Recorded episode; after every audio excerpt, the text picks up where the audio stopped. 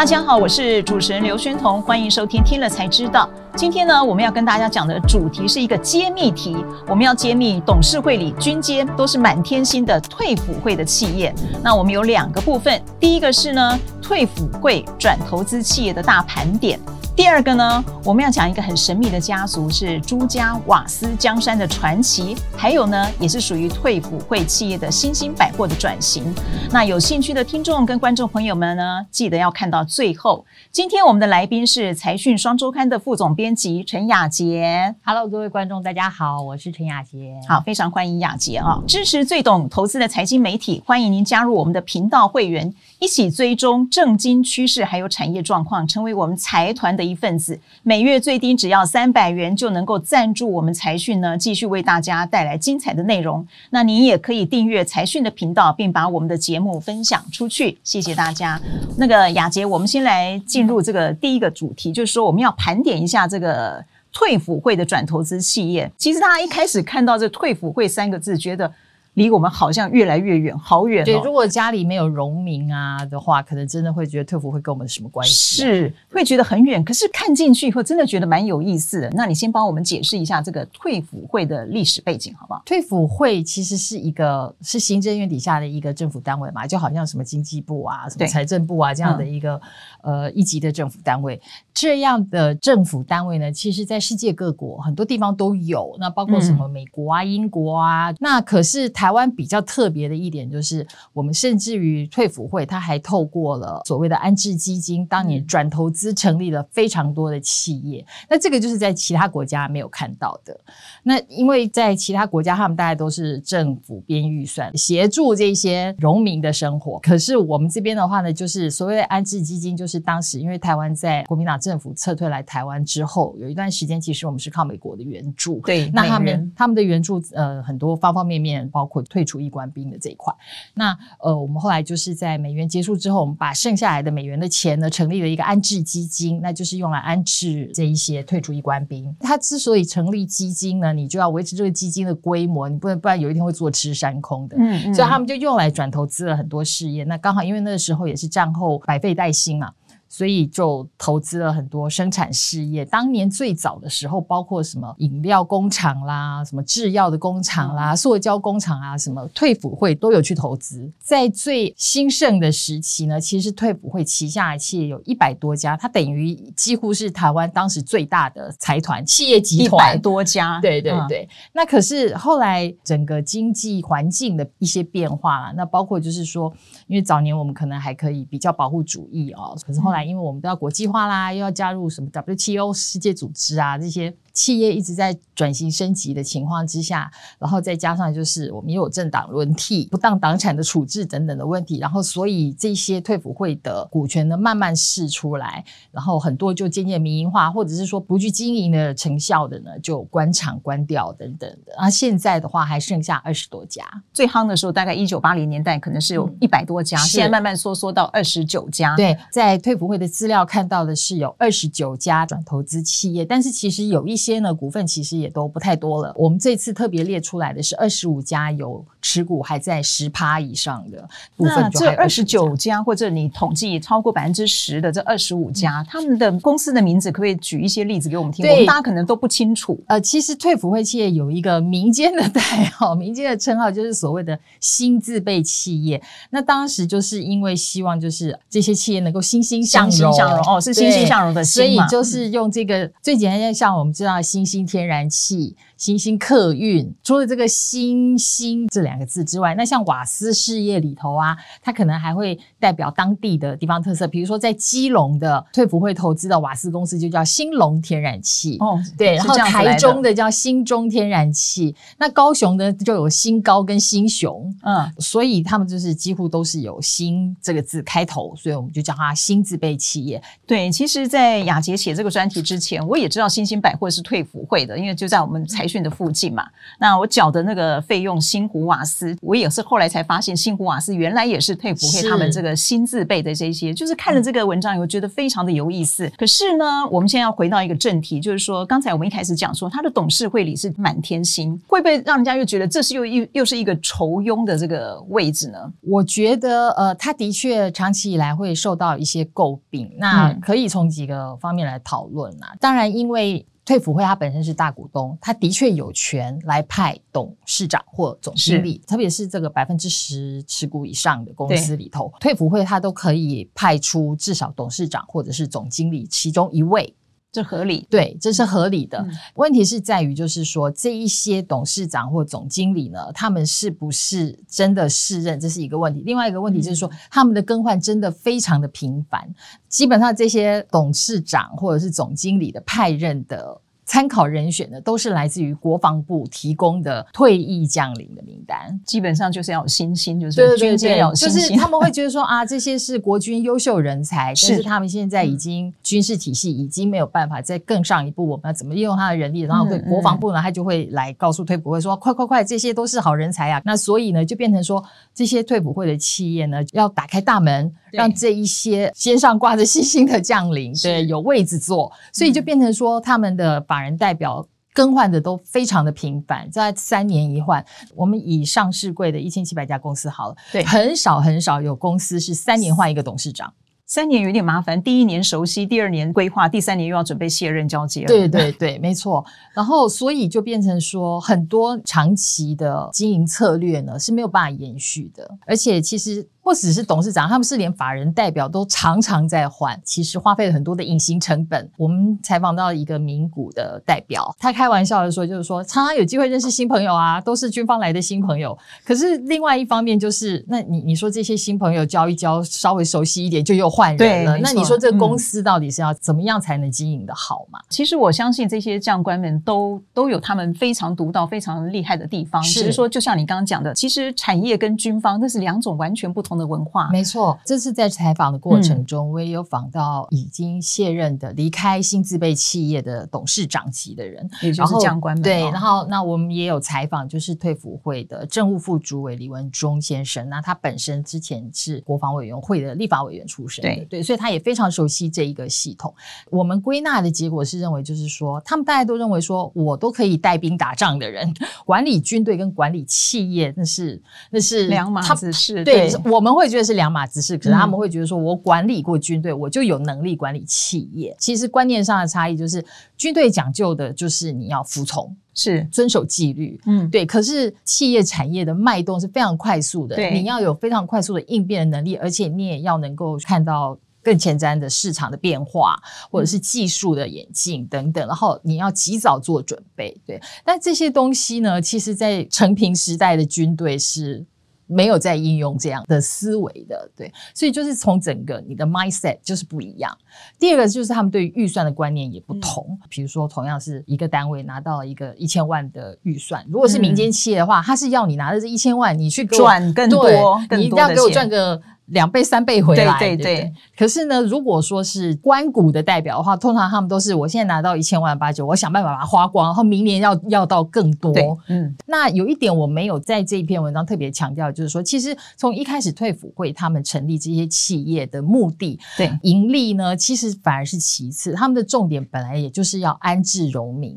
对，所以其实对于这些董总啦，他们的 KPI 来讲，除了就是说经营的绩效，当然你不要把公司搞到亏，这是一回事。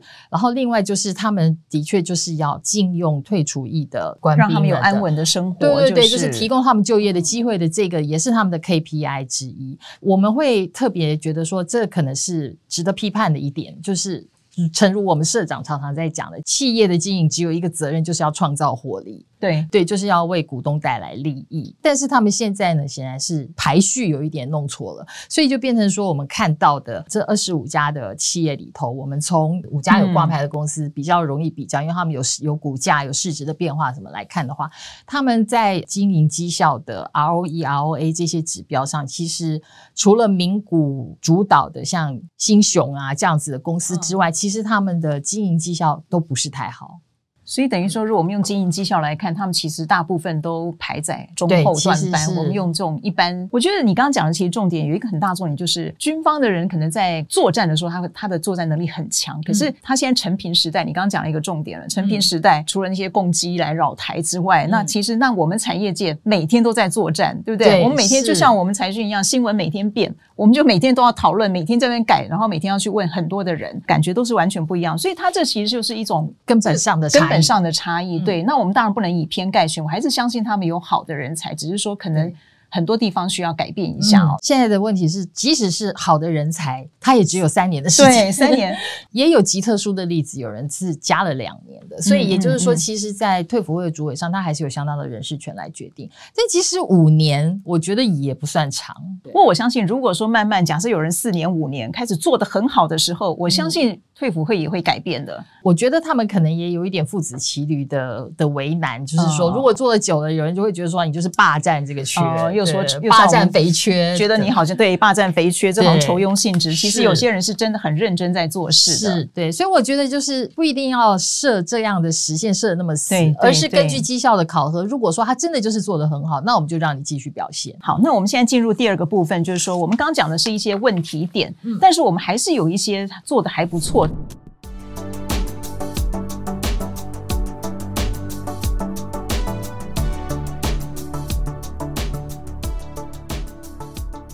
那我们现在举两个最大的例子。刚才你讲到一个重点，就是说，呃，新字辈的瓦斯公司是退辅会里面最大宗，看你列出来有十五家。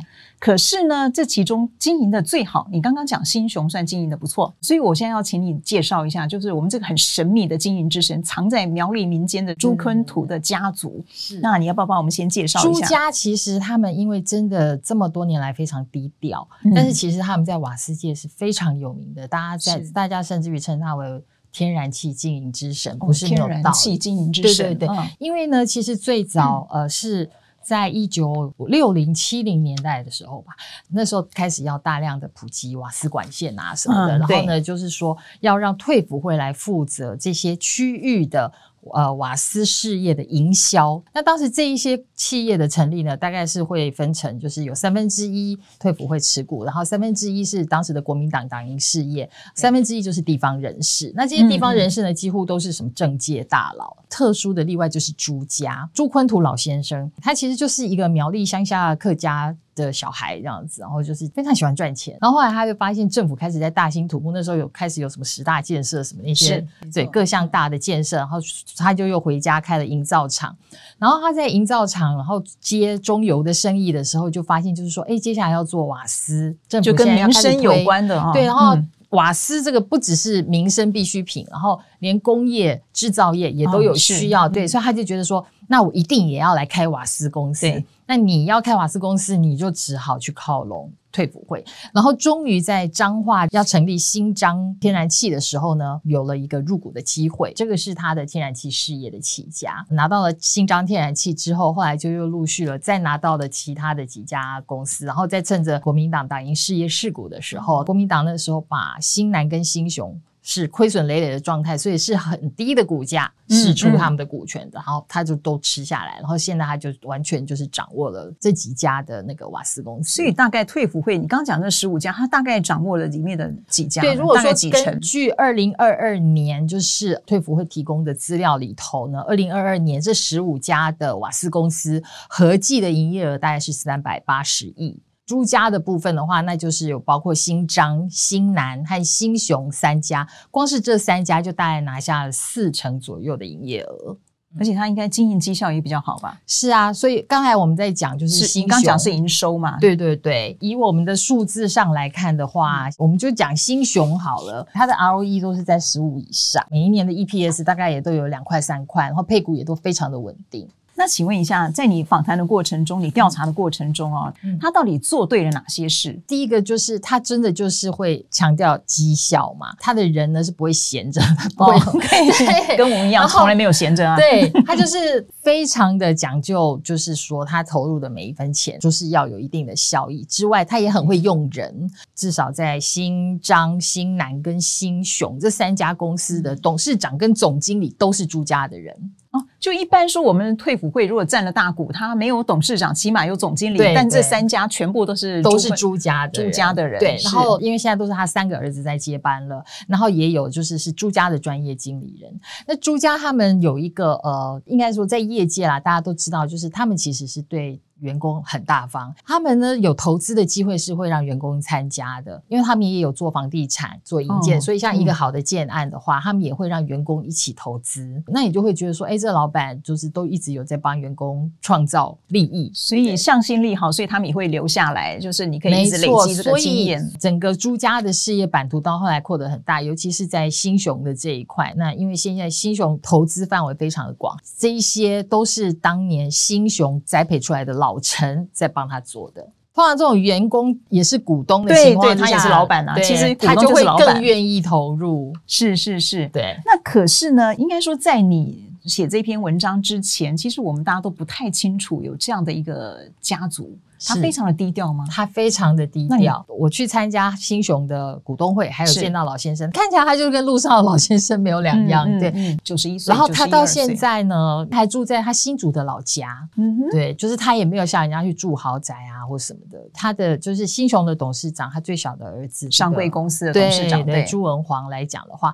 我在几个他的相关企业的公开场合试着去跟他聊天，他都他也很客气，就是换名片 OK，然后要聊天他就说有什么问题。你就问我们的专业经理人，我不受访，嗯、因为公司都是他们真的在实际营运，他们比较清楚，不要问我。很低调又很务实，有专心经营的一个家族就是了，确实是这样。是，嗯、好，那我们刚刚听完这个朱坤图家族的这个故事哦，那我们再讲到退辅会的新字辈，还有一个就是说我在我们财讯附近的公司，对，财讯附近有个新兴百货。嗯、我们在投资市场每次讲到新兴，就只讲到那一栋楼的资产价值。可是现在真的很奇怪，就是真的经过你会看它最前面那一间，就是在。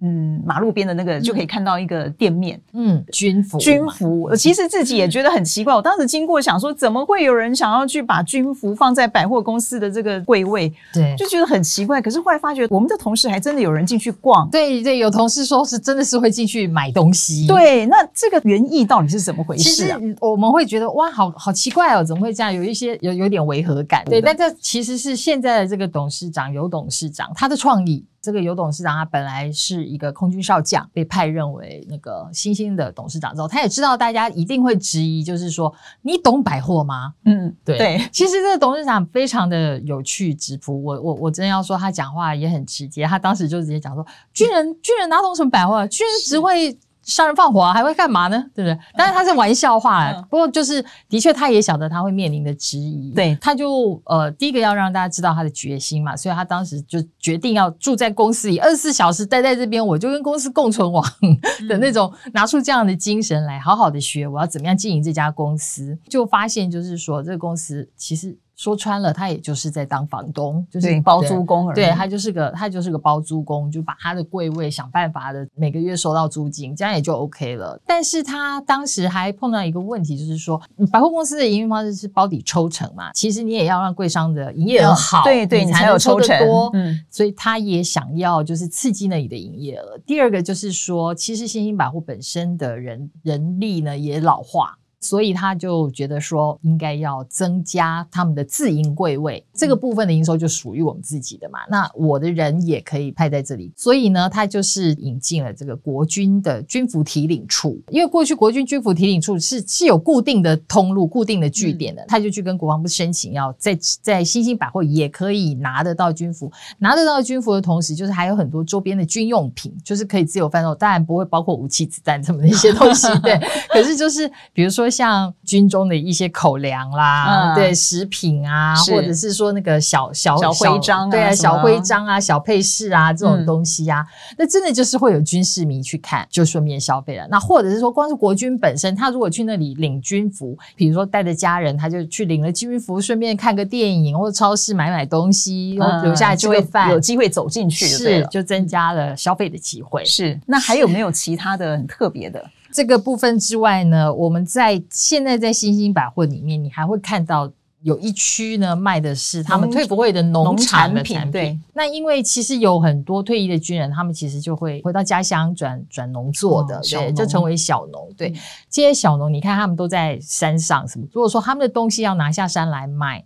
是不容易的。这样的做法就是帮他们增加销售的机会嘛，等于是间接的照顾了这些转农的呃退役军人。因为呃退辅会下面有五大农场，军转农的这个部分呢，也可以把你的产品呢挂到农场，然后农场呢再拿来新兴来卖。其实退辅会下面有五大农场，这又是多了一个历史背景的故事，不是只是只有赏樱花或者是什么 对对对，嗯、好。那所以我还记得你提到一些，他有跑到旅游去哦，是对，就是因为有这五大农场嘛。嗯、那我们知道武林农场不是樱花季的时候，对，根本就是人山人海，是，甚至于或武林农场里面你要订个住宿都很难，或什么。嗯、那他现在就是说，你如果成为新兴百货的会员的话呢，那他们现在就有这种一条龙的方式来帮你安排去五大农场，包括就是。交通啦、住宿啦等等，他都可以帮你安排。OK，、嗯、听你讲说这个这个少将退伍的董事长，嗯，他好像为了展示他的决心，都睡在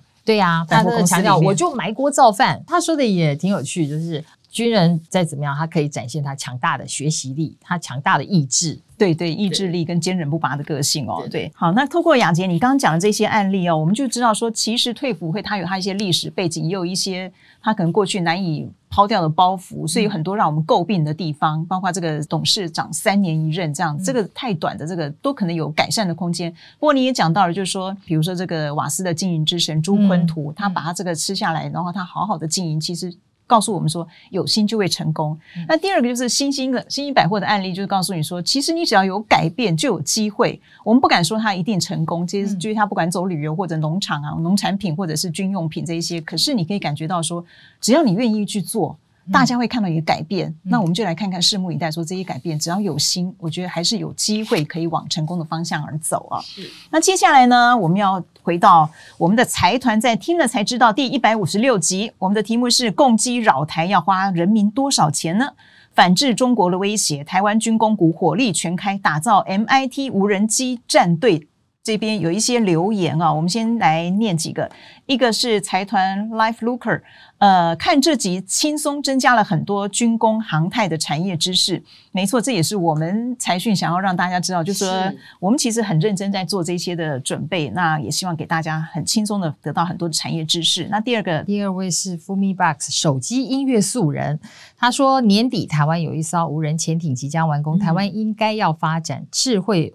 无鱼雷水下无人机哦，好，是，其实就是我们有讲到，就是说关于这个无人载具，或者是说各种现在远距的呃操控的这这些技术，其实台湾真的是有机会的啦。对，对如果说就军工的部分的话，当然我们还有很大的空间。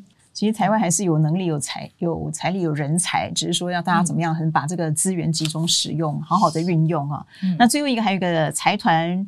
John Wayne Shen 他说：“无人机、无人舰、无人潜舰、激光炮都是台湾应该着重发展的项目。嗯，呃，这些我没有完全都懂，但是我相信我们都可以做。我相信这个说的都是对的。那雅洁，你有什么想法吗？对啊，就是就如同我们刚刚在讲，台湾在感测，对不对？然后 AI 什么相关的供应链里面都扮演那么重要的角色。其实自己要来做到这些东西不那么难，我觉得。”比较主要可能就是成本的问题啦，但是这个在技术精进之后，应该也都是可以解决的。是，好，感谢大家收听今天的节目，也谢谢雅洁的分享。那如果你喜欢财讯的内容，并愿意支持我们，欢迎加入我们财讯的频道会员，成为财团的一份子。听了才知道，我们下次见，拜拜，拜拜。